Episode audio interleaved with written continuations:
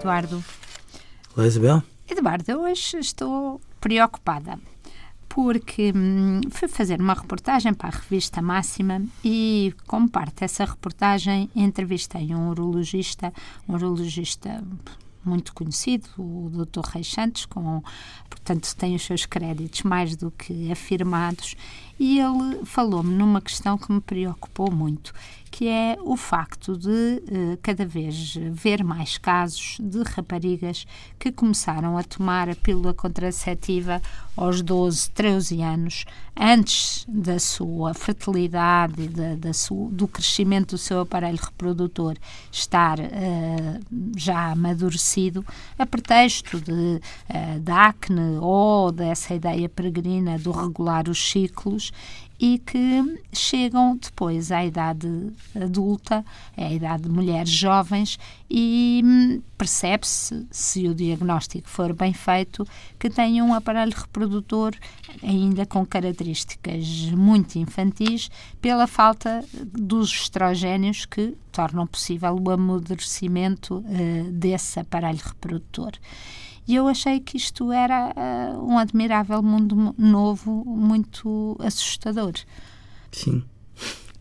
Não, é que é, achei que tínhamos que fazer esse alerta, porque de facto os pais, se calhar, por medo, às vezes, uma gravidez precoce, por medo, eh, na tentativa de resolver os problemas muito depressa, porque tudo o que aparentemente sai da norma é assustador, e obviamente com a conivência de, de médicos, mas às vezes nem é preciso essa conivência, dado que a pílula eh, se consegue vender sem receita médica, tomam decisões. E, e eu acho que este alerta alerta é um alerta de saúde público.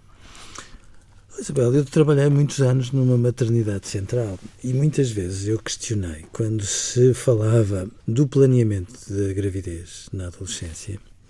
Eu questionei sem, sem fazer disto cruzada nenhuma contra, mas eu questionava fundamentalmente as limitações éticas que me parece que isto deve ter, até porque a determinada altura eu perguntava-me se nós estávamos a trabalhar no âmbito da ginecologia ou da pediatria, porque me parece a mim que nós estávamos a trabalhar no âmbito da pediatria fazendo de conta que não se tratava de nada disso.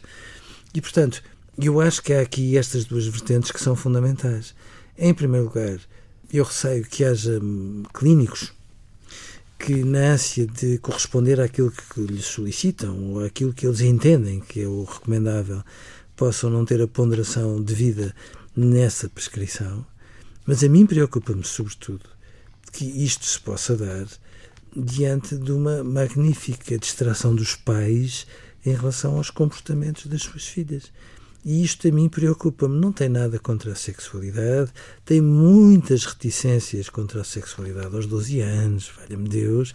E era a altura, sem querermos fazer normas de coisa nenhuma, nós termos a noção de que este, esta uh, condescendência de muitos pais para uma sexualização precoce dos filhos e das filhas, eu, eu só acentuei agora o masculino e o feminino, que era para não haver aqui dúvidas, eh, não, não significa um ato de parentalidade responsável, antes pelo contrário, sem dúvida e, sobretudo, porque hum, esta ligação com o corpo, é quase como uma coisa distante de nós, o corpo que de alguma maneira precisa de ser eh, medicalizado, não é? Para quase não ter manifestações eh, naturais, os picos de humor, os, o acne mesmo, tudo isto, e, querer um bocadinho liofilizar o crescimento tem consequências. Eu acho que estas consequências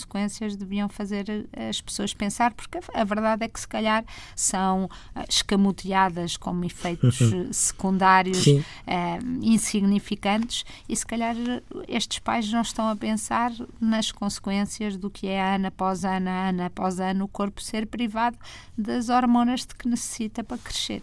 Pois, Fica o alerta. Eu acho que é um alerta hum, sensato que nós não devíamos sequer ignorar. Adeus, Eduardo. Adeus, Isabel.